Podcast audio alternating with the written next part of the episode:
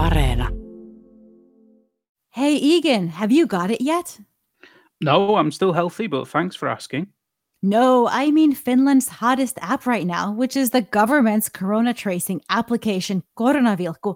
I guess you could say it's gone viral. I am indeed one of more than a million users at the moment in Finland. Me too, and so far it hasn't alerted me about any possible exposure. No news is good news.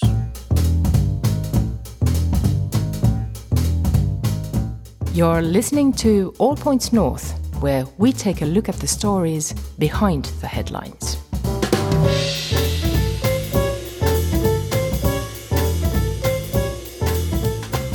Hello, and welcome to All Points North, the podcast that doesn't quit. I'm Zena Iovino, and I'm joined by my colleague, Egan Richardson. Hey, Egan. Hi, Zena. Great to be here as usual. So, Egan, you have the app. How do you like it? It's great. I, I think not really noticed it so far, thankfully, I guess. Yes, it's a quiet one, but it's the hot new app in Finland right now. There's been plenty of confusion about how it works, including privacy concerns that it's tracking users' locations. Well, according to the health agency THL, the system works by app users sending randomly generated codes via Bluetooth signal to each other when they come into close contact for at least 15 minutes. The smartphones then store anonymous information about the contact event, but they don't store the location data. At least THL does not store that. So, what happens if a user tests positive? Health services will send those users a key code that they can tap into the app. Then the app will alert others on the anonymous contact list who may be at risk of exposure to the virus and provides instructions on how to proceed. And I guess we should mention that users are in no way forced to enter positive test results into the app.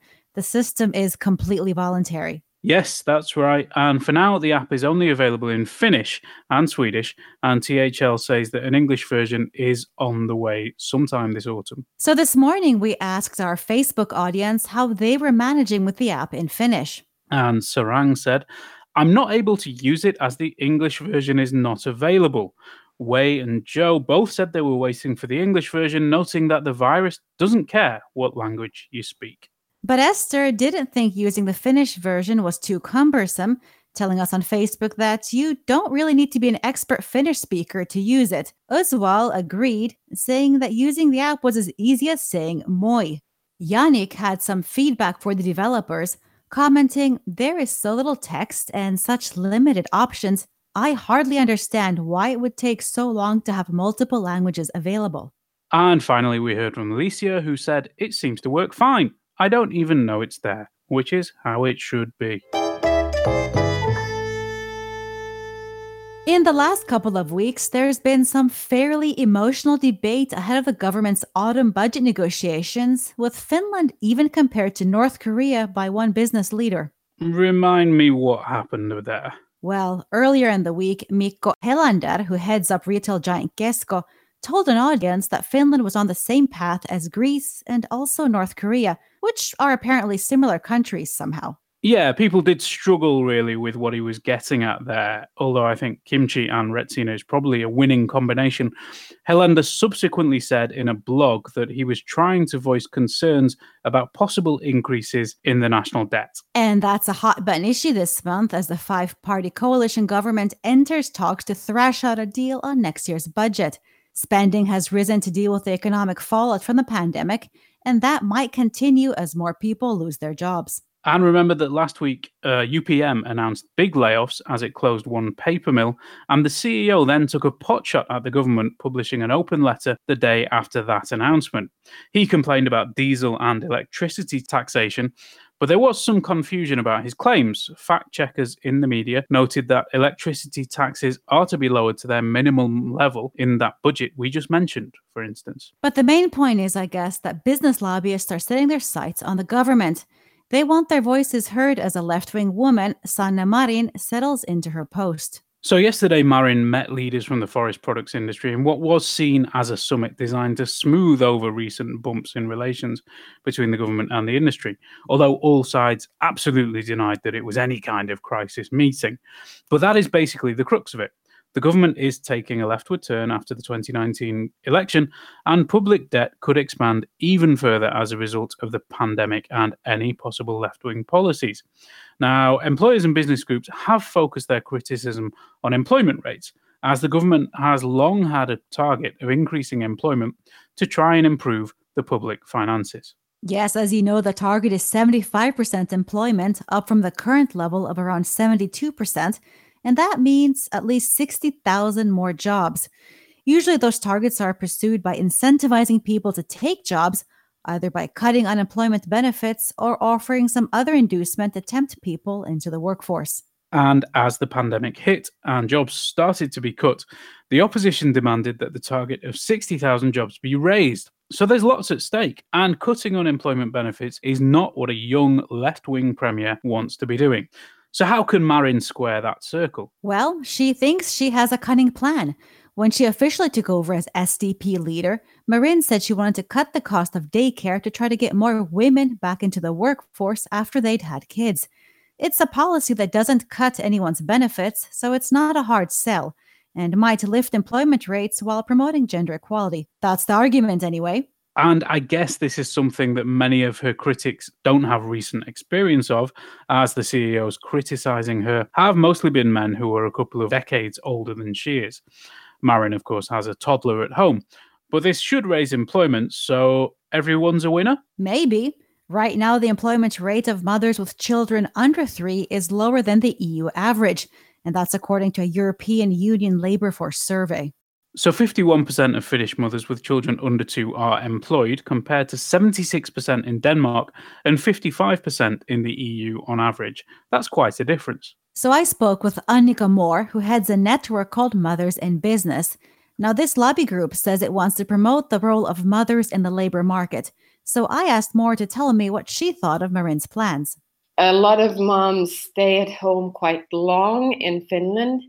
And, and this is what this proposal is trying to sort of work against a little bit to, to push moms to choose to return to work sooner. And of course, parents do uh, this cost benefit analysis of when to return to work, when would it make most sense. Mothers in Business has been lobbying for what they call a 9 plus 9 model. So 18 months of income related benefits for new parents with the time shared equally between both partners. And if dads don't use their benefits, they'll lose them. If then the working environment and working life were to acknowledge also the importance of especially dads staying at home and taking care of their kids for a longer period of time could have a significant effect on when and and how moms can return to work a lot of moms actually lose their jobs because of these family leaves. Uh, and that's something that would have to change as well. Now, foreigners are often amazed to hear that women in Finland who have permanent jobs can keep their roles for up to three years after having a baby. So, while it's illegal for employers to fire moms on parental leave, jobs can still disappear through restructuring and organizational changes within a company. And that's what Moore just referred to. And let's not forget that moms on fixed term contracts have no job guarantee. And we should remember that reducing daycare fees to get moms to work sooner is a far easier political maneuver than reducing home care allowance for kids between the ages of one and three. Right. This is the benefit that some groups claim encourages mothers in Finland to stay home for too long. Well, what SDP is often trying to signal is is sort of positive family policies, and this is definitely one that would have also an effect on bringing more women to the workforce. And they have very ambitious targets for raising the employment level in Finland. And this is this is a one way of doing it in a very sort of popular way. Uh, they also surely signaling that they have listened to families and, and want to support families in combining working life and family life. And that was Annika Moore from Mothers in Business. You know, the personal really is political, which is why we wanted to talk with someone knee deep in the toddler years. Laura Smith is a Helsinki based entrepreneur who said that while cheaper daycare was a nice gesture, she didn't really see it catapulting mums of very young children back to work. You know, it would be very helpful if daycare systems could actually have maybe more flexible hours, later hours would be amazing um, that you could pay for, of course. Uh, if they had some times on the weekends, a couple hours, something like that, half days on the weekends um, for kids who have parents who work on the weekends, that would be amazing. But a lot of people work, you know, gig jobs. They work jobs that are a little more ad hoc, not exactly nine to five. And that was Laura Smith speaking to us about some of the challenges facing working parents in Finland today. It sounds like what parents want isn't always measured in money. It seems to me like flexibility and job security go a long way in making work life more manageable for parents of young kids. You can say that again. And Education Minister Li Andersson, we should mention, just announced that she's expecting a baby. So maybe the government will have more chances to try out their policies firsthand. Wow, we're definitely on a family theme today. Yeah, I mean, in these previous clips, we've heard a lot about working, especially the need for parents and mums to hunker down at their jobs. Now, some voices out there are also worried about kids spending too much time alone in the afternoons, especially as they reach school age, and poorer children being excluded from having a hobby. Yeah, in Finland, um, school days are shorter for primary age pupils who finish school at noon or one and then they have quite a few hours at home before parents come home from work. So we caught up with Henrik Dettmann. He's the coach of the national men's basketball team. He's been very vocal about the state needing to step in to fund after school activities in schools to give every kid a chance to have a hobby, regardless of whether or not parents can afford them. Let's listen in. At the same time, when we talk about that, we want to have our the, the adults working 80% of the adults, adults in, in, in, in work working and in work life. That means that there is there is nobody home. There is there is nobody nobody taking care of them. That sounds fairly grim like a dystopian future with children staring at their tablet screens at home. What do you reckon? Well i asked Dettmann how he would like to see things change. Naturally his ideas included sports. Uh, we, we need to go to the schools so-called alakoulu, where, where, where the kids start the school, and, and we, we have to take care of, reschedule the day, understand that that that, that we, we put in these these different physical and also mental activities for the kids. So there's going to be art, there's going to be physical education. So they get in touch with different type of hobbies, and, and they, they get a feeling of could that, could this be my thing? Now we are so depending on, on the parents, and at the end we're also depending on, on the parents' education, their understanding, and their, their wallet. He's quite worried about kids' fitness levels, isn't he? Yes, he even told me health experts today worry that Finland's 40 to 45 year olds in the future won't be able to move. I hope that's not us. Well, the fitness level is, is going radically down. It's it's if, if especially if you if you compare like to 20 or 30 years down, and and these these all numbers that that we we have shows this also. They and and uh, there's a huge cost for this. They, they count that that uh, the lack of, of uh, uh, physical activity costs between three to seven billion a year here in Finland, and and this is a small country. And that was Henrik Dettmann talking to us about switching hobbies from evenings to school day afternoons and getting the state to pay for it. It's interesting that Dettmann wants to lengthen the school day by incorporating activities. Earlier this year, when we looked at Finland's dwindling PISA results on this show, you know, the tests that measure how well 15 year olds across the OECD compare in maths, reading, and science, education experts told us they'd also like kids here to spend more supervised time in school. And I should mention that that episode called What Happened to Finland's Education Miracle is available on Yle Areena along with all of our other previous shows. So do check that out. And it's also available on Spotify and Apple Podcasts and wherever you get your podcasts.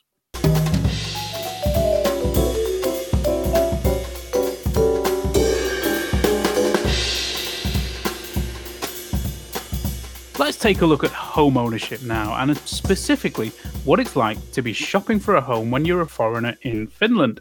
This week, Ronan Brown reported how no foreigner clauses can still block apartment purchases for non Finns, even though they were repealed in national legislation decades ago. The fact that this is still happening in 2020 really shocked me. That rule harking back to 1939 was scrapped almost 30 years ago. In a lot of cases, when sellers say they can't sell flats to foreigners, it seems Finns, unaware that the rule has been repealed, are just being their rule abiding selves. But that doesn't mean some sellers aren't intentionally discriminating against foreign buyers. Ronan and I had a chat about this story. Let's hear what he said. Uh, well, I heard about this anecdotally first from a friend of a friend who told me that uh, they were prevented from buying an apartment uh, because of some rule which said that the housing shares could not be sold to a foreigner. And they just sort of accepted the word of the seller and, and moved on and looked for something else. And then maybe uh, a week or two later, I read about it again, and it seemed like it was happening to a lot of people. And because there was no information about it, there was no public information, or I don't think it had been reported on previously people just seemed to accept what they were being told, and uh, they were therefore losing out on on their their potential future home. So, if someone is faced with this situation, what can they do? Well, firstly, it's it's very important to say that this is not legal. This uh, this clause that is written into the rules of many housing companies um, is against uh, the law. It's um, written in the anti-discrimination law that houses cannot be sold or apartments cannot be sold based on people's ethnicity or nationality. Um, so first and foremost, the advice is to push back against a seller who uses this and inform them that they are using a clause that was repealed in 1992. So um, that's the first step. If they persist, then the advice from the non discrimination ombudsman is to contact them and seek further advice. The Ombudsman Office have said that they are, are very willing to assist people who uh, encounter these kind of problems. And that was Yle News' Ronan Brown. You can find his story as well as many of our other original reports at yle.fi slash news.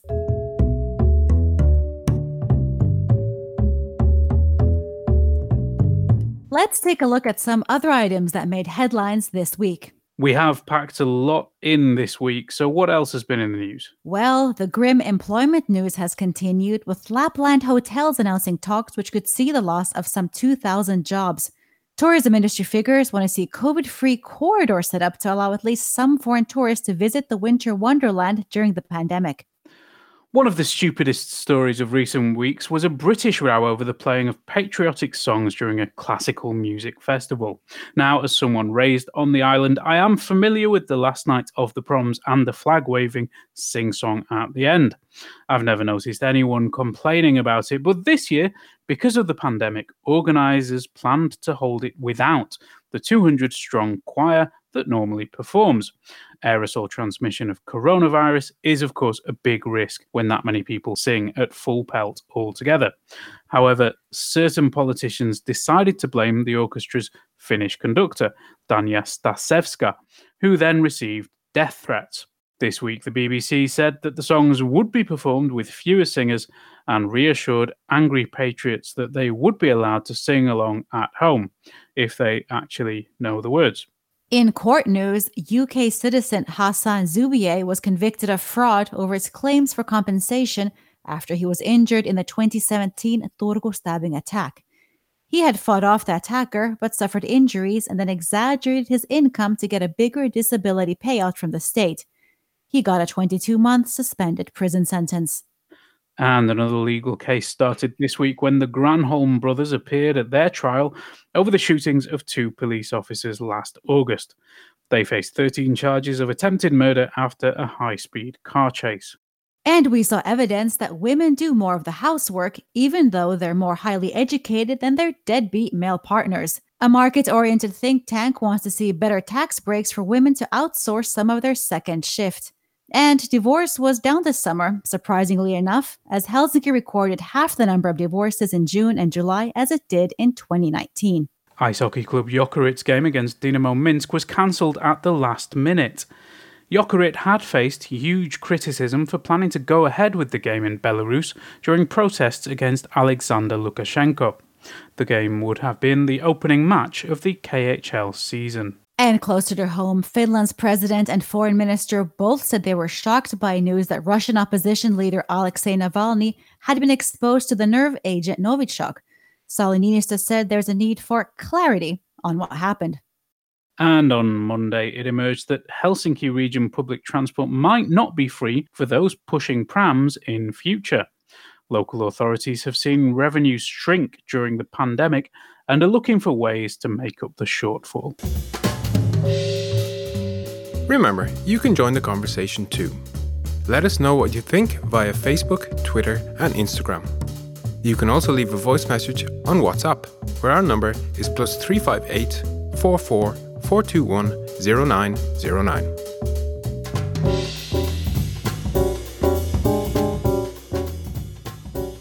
And I think that's all we have time for today. Time flies when you're having fun. Any special plans this weekend, Egan? Well, this weekend I'm going to work every day. Um, but tonight, actually, I've got exciting plans. I'm going to go and see Finland against Wales at the Olympic Stadium, which is the first Finland match after the Olympic Stadium's renovation. It would have been a huge event, 40,000 people there, massive, massive crowds and everything. But tonight it's behind closed doors. There'll be nobody there except journalists, the two teams, and the backroom staff. So it's kind of a little bit strange, but also a big event at the same time.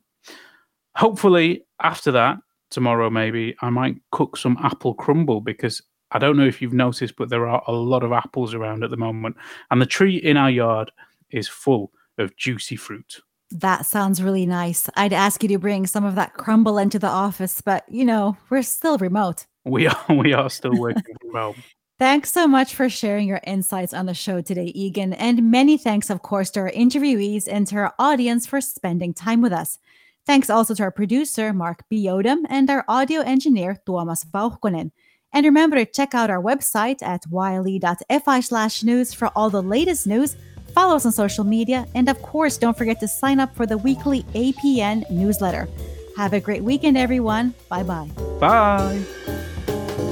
You've been listening to All Points North, a podcast produced by Yle News, a unit of the Finnish Broadcasting Company. For daily news from Finland in English, head to yle.fi slash news and follow us online at Facebook, Twitter, and Instagram. You've been listening to Yle News.